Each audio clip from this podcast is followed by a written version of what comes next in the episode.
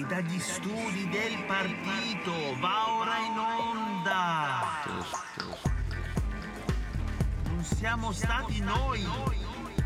Programma musicale a cura di Arcadio Baracchi e Jacopo Pallani.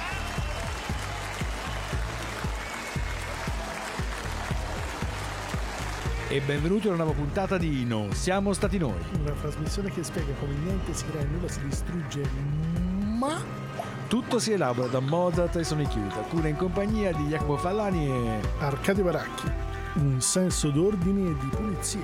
Democrazia. Adesso la cosa più importante è che tu guarisca. Farò del mio meglio. Ora cerca di dormire un po'. Io vado a fare la spesa, ma c'è Ariana in casa. Ah, Alex. Ho una gran voglia di cetrioli dello Sprewald. Me ne prendi un barattolo. Sì, che problema c'è? E con uno slalom pericolosissimo fra Giorgio Gaber e Goodbye, Goodbye Lenin, scusate, uno dei nostri film preferiti. Questo per dirvi che la puntata di quest'oggi verte su un tema mm, appena appena toccato dalla musica, l'incrocio fra musica e politica. Quindi, come dici, sa- mettetevi comodi perché questa sarà la puntata 1 di 8, di 9, di, di- di 12, è molto probabile. Chiaramente non c'è neanche bisogno di stare tanto qui a dilungarsi su quanto importanti sia stati- siano stati gli intrecci fra la musica e la politica nel corso veramente dei secoli, perché dal mecenatismo e anche prima in avanti fino a tutta la musica di protesta, insomma, la sappiamo un po' tutta la storia. Chiaramente anche eh, il nostro scopo è quello di quantomeno introdurre a sfaccettature storiche, rivisitazioni, partendo chiaramente da quello che era uno dei rapporti forse più antichi fra musica e politica, laddove la politica in realtà vestiva le vesti talari. E prima che la musica profana prendesse il sopravvento, naturalmente il rapporto fra musica, compositori e chiesa era un rapporto strettissimo, non che sia finito lì, è andato molto avanti per alcuni secoli, però piano piano si è dissolto.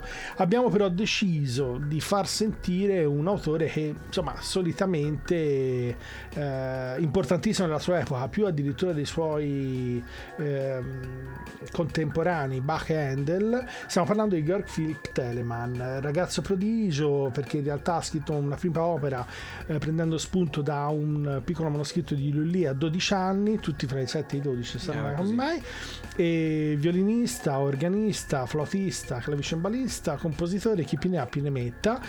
E naturalmente ah, come dire, non poteva non essere interessato dalla la creazione di alcuni brani nell'ambito della chiesa anche perché all'epoca i grandi, le grandi possibilità lavorative in ambito compositivo e come strumentista all'interno o delle corti o delle chiese nel caso specifico abbiamo scelto un brano che in realtà è un tratto da una cantata e ve lo facciamo sentire in una versione con l'orchestra barocca di Friburgo e Jaruski, il famosissimo cantante. Stiamo parlando di Gesù esita sul Monte degli Ulivi.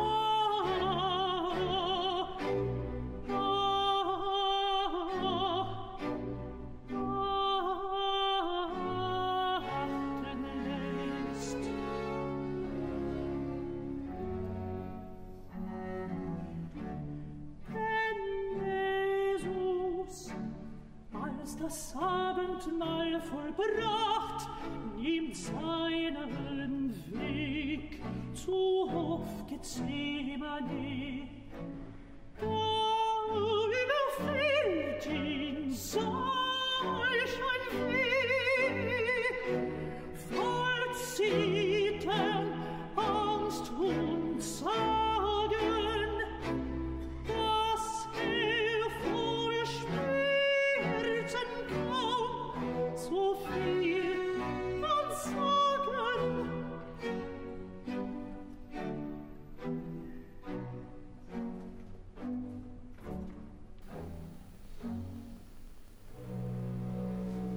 Der Am Older Zagen di Jesus con l'interpretazione di Filip Jaruski e l'orchestra barocca di Freiburg. Questa cantata di Georg Philipp Telemann, eh, l'esecuzione è, sicur- è sicuramente eccezionale, la voce di Jaruski è abbastanza impressionante, anche perché poi è Lo un... definiamo un castrato? No, Ah. è un terrorista con una voce eccezionale, il- diciamo l'afflato mistico nelle composizioni fra il 600 e il 700 è sicuramente uno dei tratti distintivi. Moltissimi dei compositori scrivevano direttamente per la Chiesa e per tutta una serie di celebrazioni, non ultimi matrimoni. Anche nelle prossime tranche, almeno quelle che mi riguardano, insomma, tratteremo alcuni dei brani che poi sono stati in maniera più o meno complessa e diciamo anche strana, almeno per quanto sarà la mia prossima prossimo passaggio, riutilizzati per commemorazioni e eventi naturalmente di natura eh, fra virgolette servile.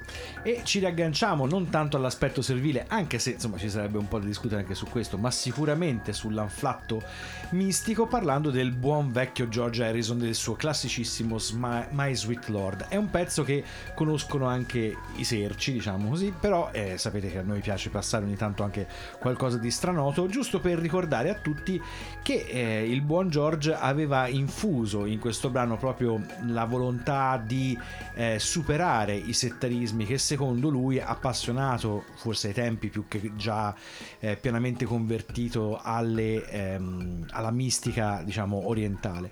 In realtà il cuore di My Sweet Lord è esattamente il sincretismo si direbbe cioè la- il tentativo di sintetizzare culti diversi come il cattolicesimo ma anche l'ebraismo ma anche il, il culto di Krishna e quant'altri in un'unica canzone quello che si direbbe un approccio ecumenico parlandone bene per la prima volta nel 1971 viene eseguito questo brano nel famosissimo concerto per il Bangladesh, poi più volte ripreso, rimasterizzato e chiaramente coverizzato da praticamente chiunque. George Harrison, My Sweet Lord.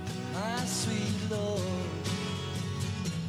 mm, my Lord,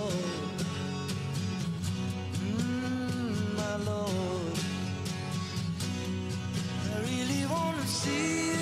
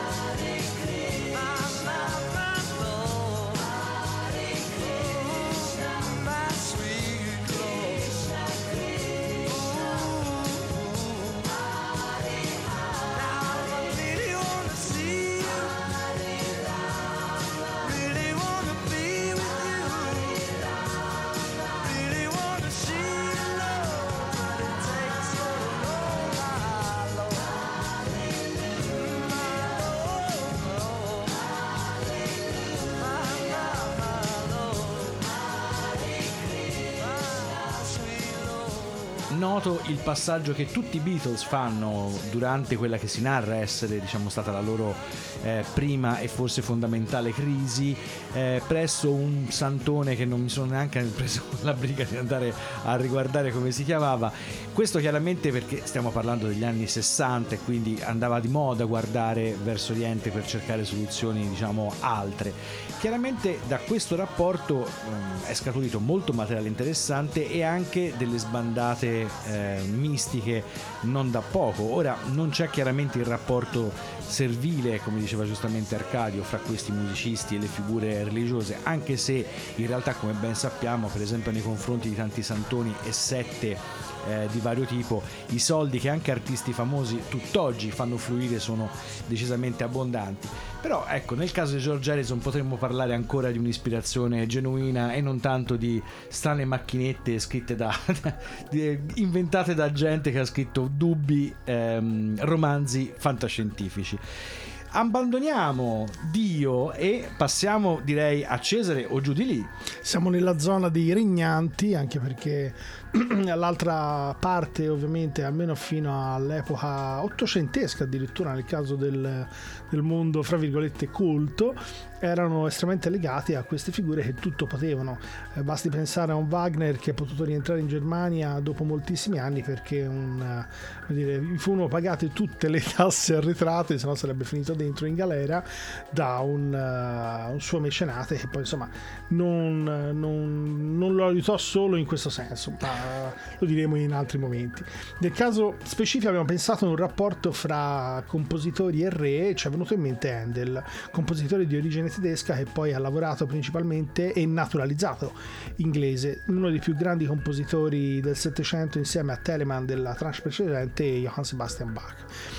E abbiamo scelto di farvi sentire un brano di una raccolta che peraltro ha una storia piuttosto curiosa perché sembra che nel momento di alcune di un grande successo dell'inizio di questo grande successo a Londra di Handel un eh, editore di Walsh aveva chiesto gli aveva chiesto insomma di dargli alcune partiture. Sembra che insomma eh, preso dal lavoro gli avesse dato alcuni spartiti materiale vecchio che lui avesse assemblato questo materiale. E poi fosse stato successivamente utilizzato per il matrimonio e le nozze della principessa Anne e del principe Guglielmo d'Orange nel, nel 1734 questo materiale però in realtà era stato completamente riutilizzato e sembra addirittura che il quarto dei concerti grossi noi faremo sentire un estratto eh, non sia originale suo.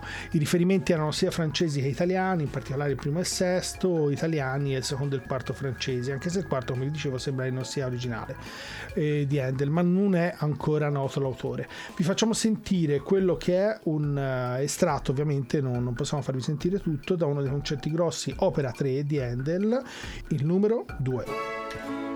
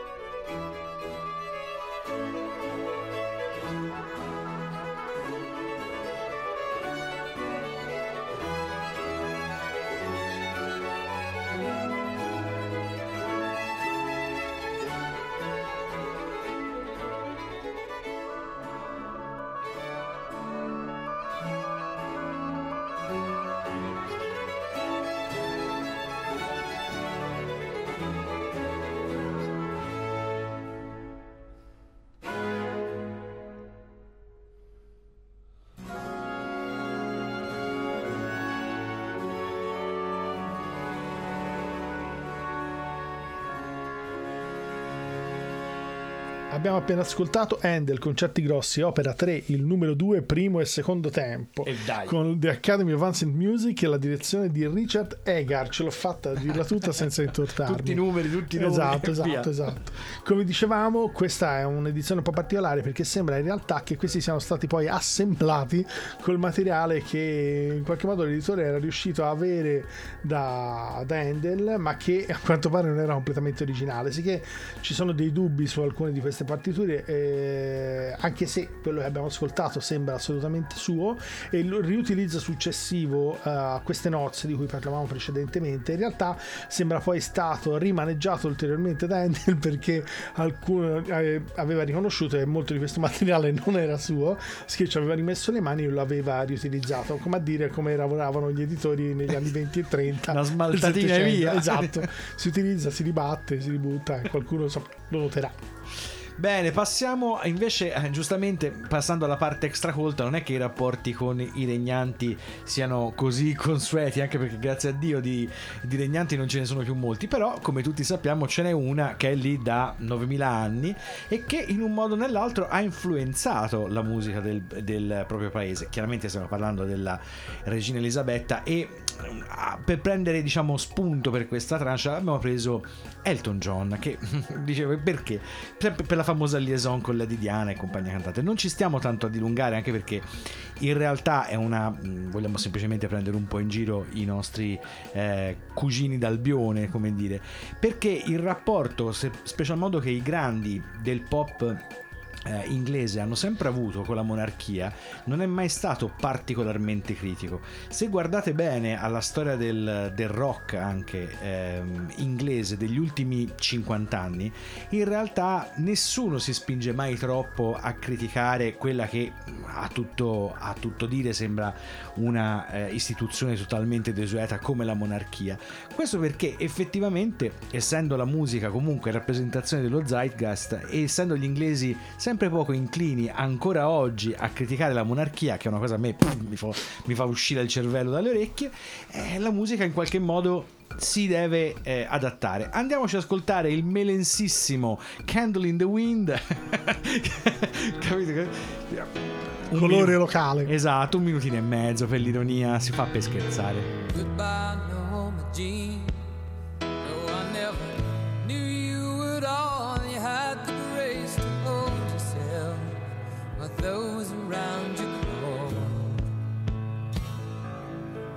out of the woodwork, and they whispered into your brain. They set you on the treadmill, and they made you change your name. And it seems to me you lived your life like a candle in the wind, never knowing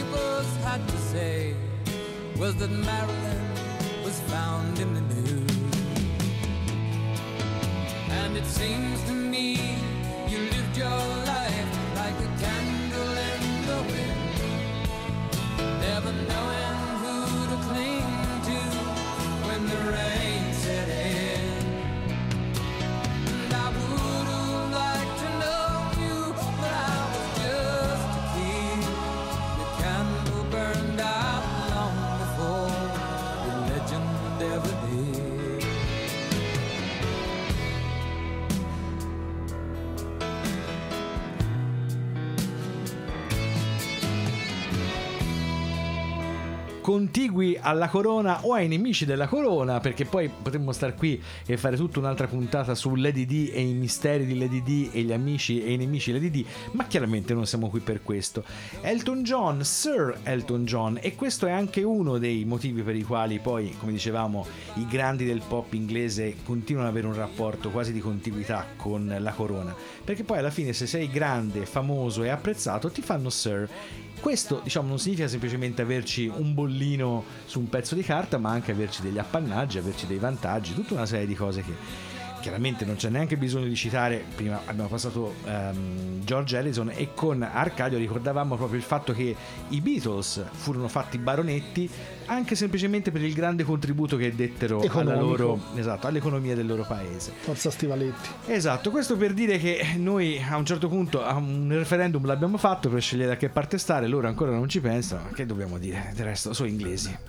E dal colore locale partiamo con eh, quelli che potrebbero essere schiavi di un sistema, di un regime. L'idea iniziale era quella di, di prendere quelle figure che in qualche modo inizialmente si sono accorte eh, subito che probabilmente non avrebbe buttato molto bene, questo era il senso. Invece alla fine eh, l'idea iniziale, siccome siamo andati verso la Russia, siamo capitati verso Mosolov, verso Prokofiev, verso Shostakovich, ci siamo resi conto che all'inizio invece loro hanno, avevano apprezzato questo nuovo movimento, per cui quello che vi faremo sentire peraltro è una sorta di commemorazione, eh, una sinfonia scritta nel 27, anche se non combaciano i giorni con ovviamente il periodo esatto dell'esecuzione rispetto a quella che è ottobre, ma il riferimento alla sinfonia è proprio ottobre. L'idea iniziale naturalmente era quella proprio che il nuovo eh, indirizzo politico avrebbe dato nuova libertà. Infatti questa sinfonia, la numero 2 di Shostakovich, è una sinfonia particolarmente sperimentale, ma a questo punto ne parleremo più diffusamente dopo l'ascolto. Vi facciamo sentire un estratto della sinfonia numero 2 in Si maggiore, ottobre di Dmitri Shostakovich nell'esecuzione dell'Orchestra Filarmonica di Mosca con la direzione di Kirill Kondrashin.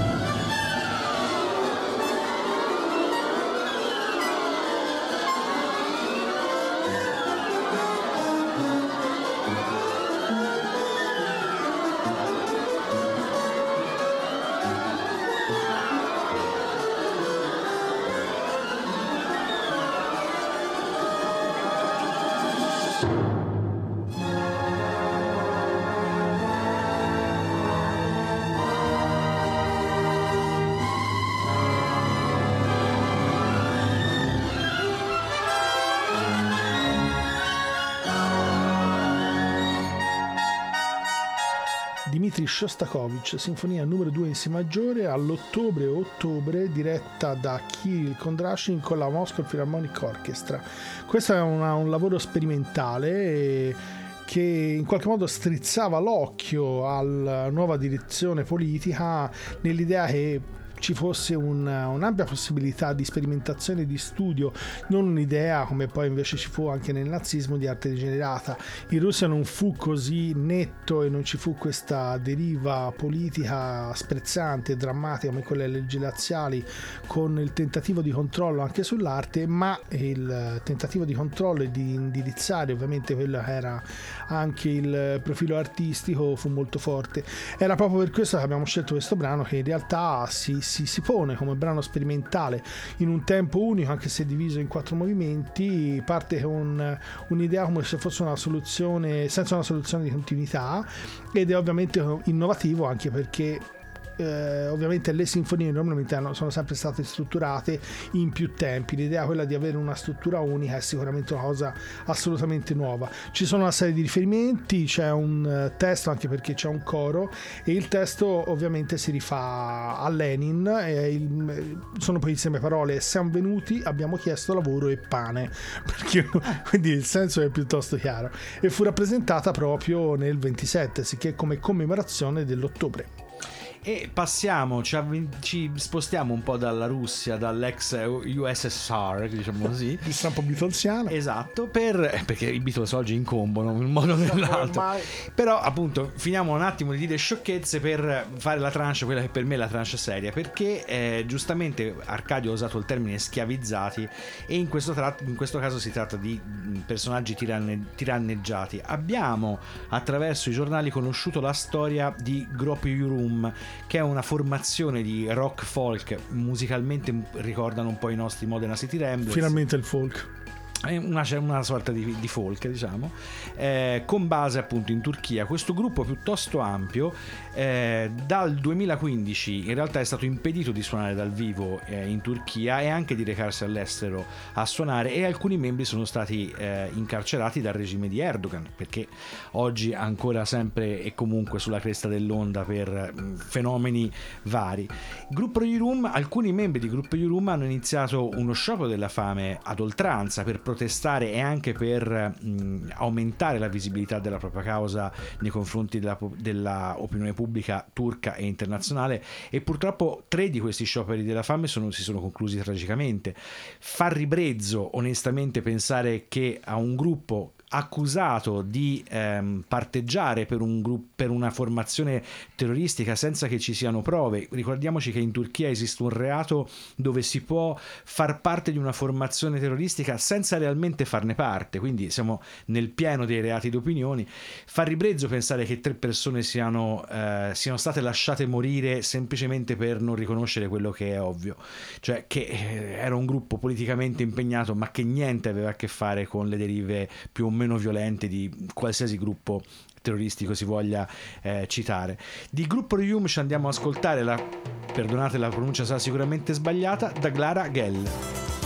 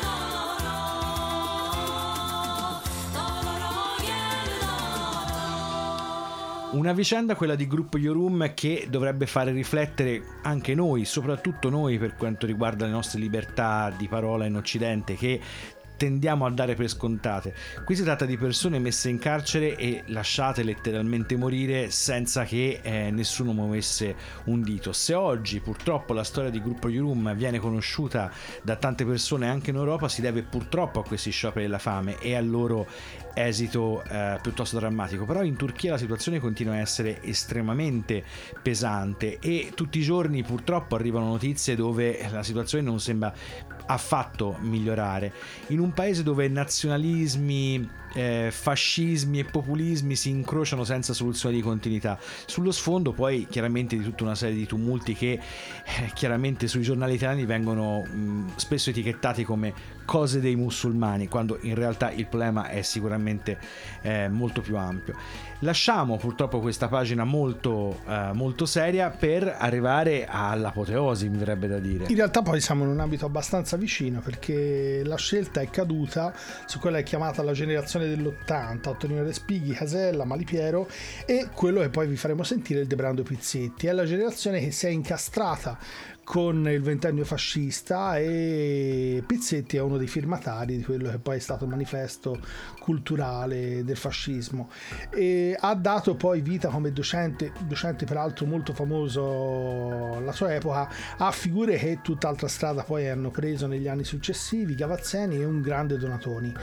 E si è come dire distinto proprio in quegli anni dopo aver firmato il manifesto degli intellettuali francesi e sembra che sia sull'onda di un rapporto lavorativo artistico con D'Annunzio, dopo aver scritto le musiche di scena per la nave nei primi anni 1905, è rimasto colpito insomma, dalla poetica del, eh, d'Annunziana e ha proseguito su questo filone. Vi facciamo sentire un estratto da quella che è definita forse il suo capolavoro, che peraltro ebbe un premio, il premio Mussolini, è l'opera Deborah e Gioele.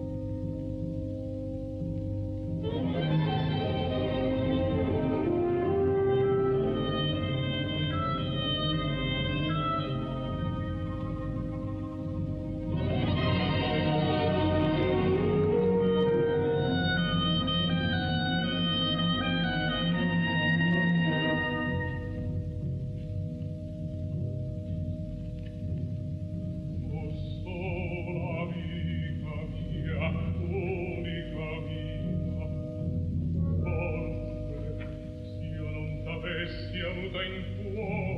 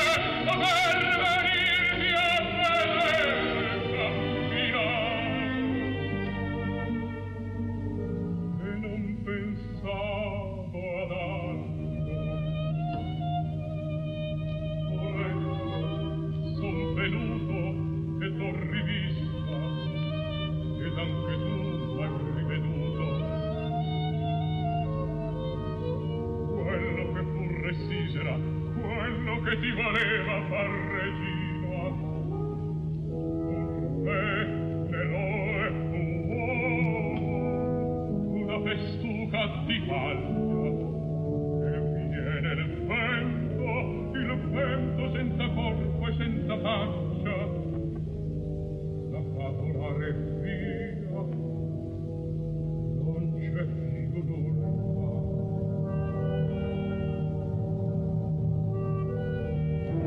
mi sono dissetato posso andare a Dio. per forza! No, non voglio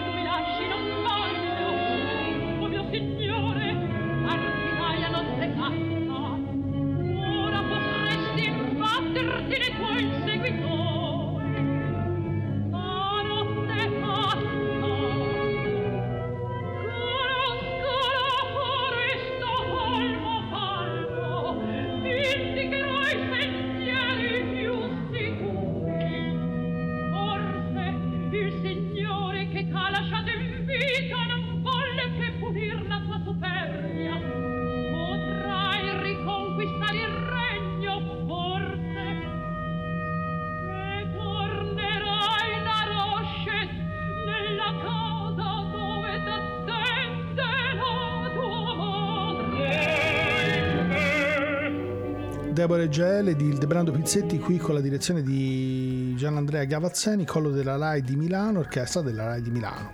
Come dicevamo, eh, Pizzetti è stato un, eh, un firmatario di quello che è stato il manifesto fascista. Questa cosa poi alla fine negli anni successivi, almeno per quel che mi risulta, non è una cosa che ha modificato particolarmente quella che è stata la sua carriera negli anni successivi al 45-48. È stato rinomato sia nel periodo fascista che nel periodo fra- dopo la seconda guerra mondiale come grande docente e come dicevamo prima ha lasciato anche grandi figure come quella di Cavazzeni che è lo stesso direttore di quella- dell'esecuzione che abbiamo appena ascoltato o nel caso di Franco Donatoni il grande compositore dopo gli anni 70 riconosciuto e conosciuto anche per altre cose un pochino più strane anche perché insomma aveva perso un po' eh, eh no aveva- ehm, c'erano questi incontri e era famoso perché insomma si presentava al Maurizio Costanzo Show vestito Esatto. da, da cowboy con il cappello aveva perso insomma qualche eh, qualche venerdì e, insomma era ricordato perché insomma ogni tanto aveva qualche fenomeno di cleptomania ma insomma a parte cose di questo tipo un po' strani ma roba strana tipo sembra abbia rubato dei tovaglioli in un albergo a Venezia o- Sempre gustosa Sì, sì, sì, sì. comunque Comunque se non muoiono gatti è grasso che cola, diciamo. Esatto. Quindi- Bene, arriviamo chiaramente al settore della musica, come dire, extra colta, dove chiaramente se stiamo qui a parlare dell'apoteosi, dell'amplificazione delle, delle ideologie, della propaganda, chiaramente a piene mani ce ne sono veramente miliardi. In Italia, restando sugli anni 70 e trovando un minimo di assonanza con quello che eh, Arcadio ci ha presentato, potevamo giocarcela con i notissimi Area, con Claudio Lolli, con tutta la parte del cantautorato che ben conosciamo, però in realtà siamo andati a beccarci gli Stormy Six, un po' perché a me piacciono particolarmente e un po' perché ci aiutano ad affrontare in maniera magari più soft di quanto non succederebbe con gli Area, che magari ci andiamo a ribeccare in Musica e Politica 6 o 9 e 14 eh, che cosa significava in realtà contestare dal punto di vista politico e dal punto di vista culturale. Il pezzo che andiamo a ascoltare è dedicato a Dante Di Nanni, si intitola Dante Di Nanni, figura di gappista nota alle cronache della, del- della seconda guerra mondiale. Ma la ricerca degli Stormy Six era proprio puntata su una musica che dovesse da un lato ehm, come dire ricordare gli stilemi del cantautorato classico quindi avesse la forma canzone in qualche modo però se prestate attenzione al brano queste piccole dissonanze che lo percorrono sono in realtà il migliore esempio della migliore tradizione degli Stormy Six, la necessità di smontare gli stilemi da una parte della musica folk, da una parte della musica rock, intesa nel senso più vago, eh, destrutturando la, la- la- la parte musicale perché ritenuta portatrice di un messaggio intrinsecamente reazionario, potremmo dire così. È un discorso un po' complicato, io ho cercato di farvelo il più semplice possibile, ma non è tanto semplice. Dante Di Nanni, Stormy Six. Il traffico del centro pedala sopra il suo triciclo e fischia forte alla garibaldina. Il carico che piega le sue gambe, l'ingiustizia, la vita è dura per Dante di Nanni. All'alba prende il treno e c'è odore di porcile sui marciapiedi della sua pazienza. E nella testa pesano voi la sera studierà Dante di Nanni.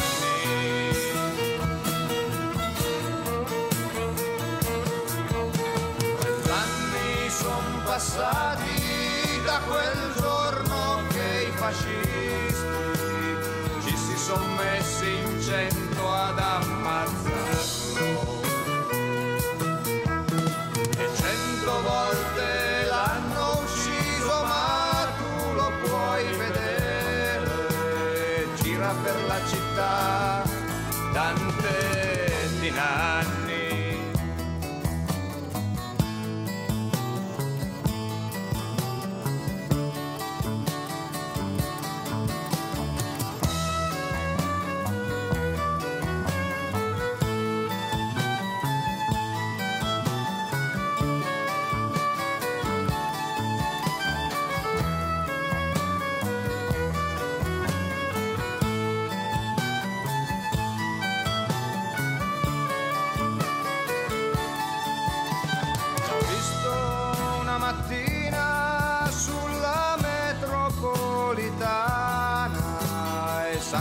Sanguinava forte e sorrideva. Su molte facce intorno c'era il dubbio e la stanchezza, ma non su quella di Dante di Nanni.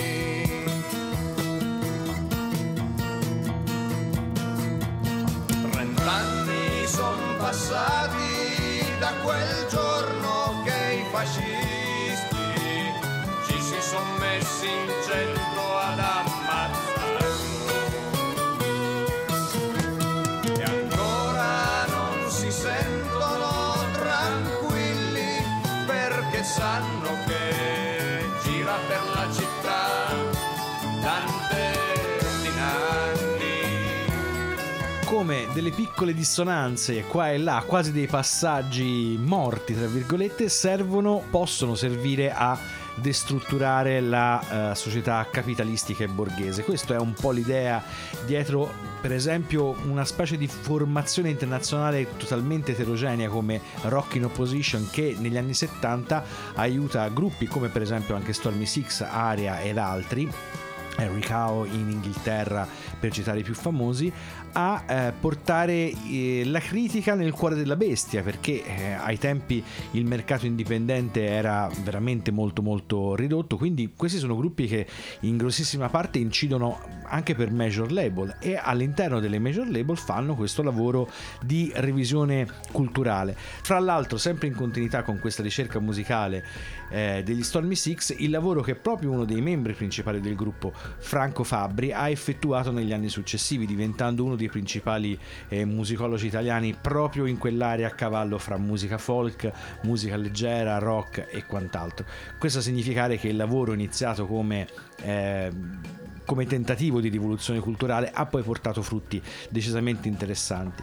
Ma visto che la puntata volge al termine e visto che comunque di molta politica ci siamo occupati, perché non occuparci di uno dei principali abomini che la, che la politica abbia mai generato nella storia dell'umanità? Arcadio.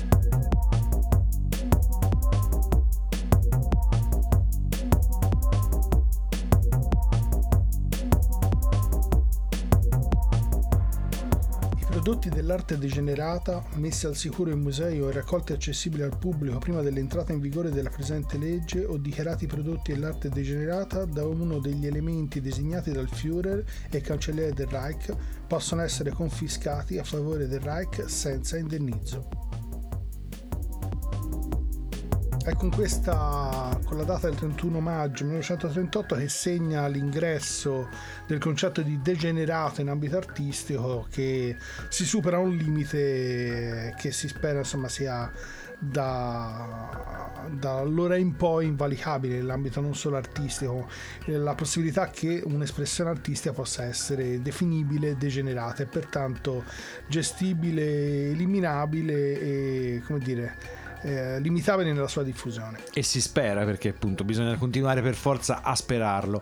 La puntata di quest'oggi, musica e politica, volge al termine. Vi lasciamo con eh, nelle capaci mani di Oflaga Disco Pax Robespierre perché l'universo era come il socialismo in espansione, come dice appunto la canzone, cosa che si incrocia tra l'altro con tutta una serie di tematiche che riprenderemo altre volte sicuramente.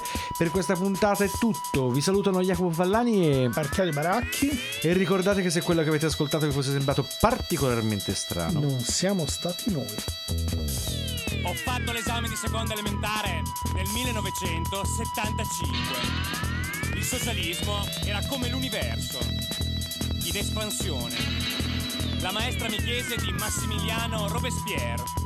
Le risposi che i giacobini avevano ragione e che terrore no, la rivoluzione francese era stata una cosa giusta. La maestra non ritenne di fare altre domande. Ma abbiamo anche molti ricordi di quel piccolo mondo antico fogazzaro. L'astronave da 300 punti di Space Invaders. Enrico Berlinguer alla TV. Le vittorie olimpiche di Alberto Guantoregna in nome della rivoluzione cubana. Sandinisti al potere in Nicaragua. Il catechista che votava Pannella. Gli amici del campetto, passati dalle Malboro direttamente all'eroina, alla faccia delle droghe leggere. I fumetti di Zora, la vampira porno e la Prince senza ritorno. Il referendum sul divorzio e non capivamo perché. Se vinceva il no il divorzio c'era e se vinceva il sì non c'era. Anna Ox Sanremo conciata come una punk londinese. Ivan Halen, la prima sega, la vicina di casa, un travestito è più noto come Lola, che mia madre chiamava Antonio con nostro sommo sbigottimento. Jarmila Kratosvilova, il Toblerone, qualcuno sa perché. Una scritta degli ultras della Reggiana dopo il raid aereo americano su Tripoli negli anni Ottanta diceva grazie Reagan, bombardaci Parma. E poi la nostra meravigliosa toponomastica. Via Carlo Marx. Via Ho Chi Minh. Via Che Guevara. Dolores Ivarruri.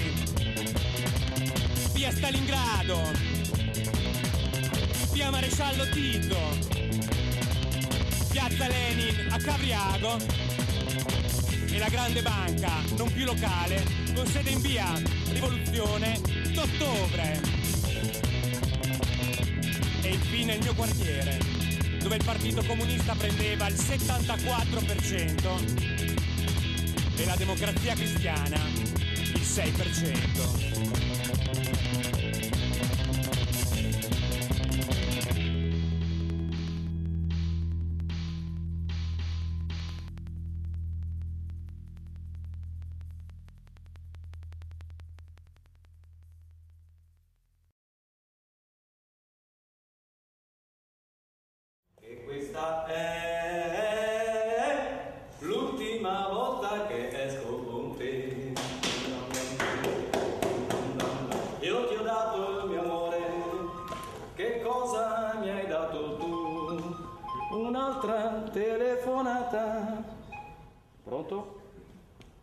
Buongiorno, sono io.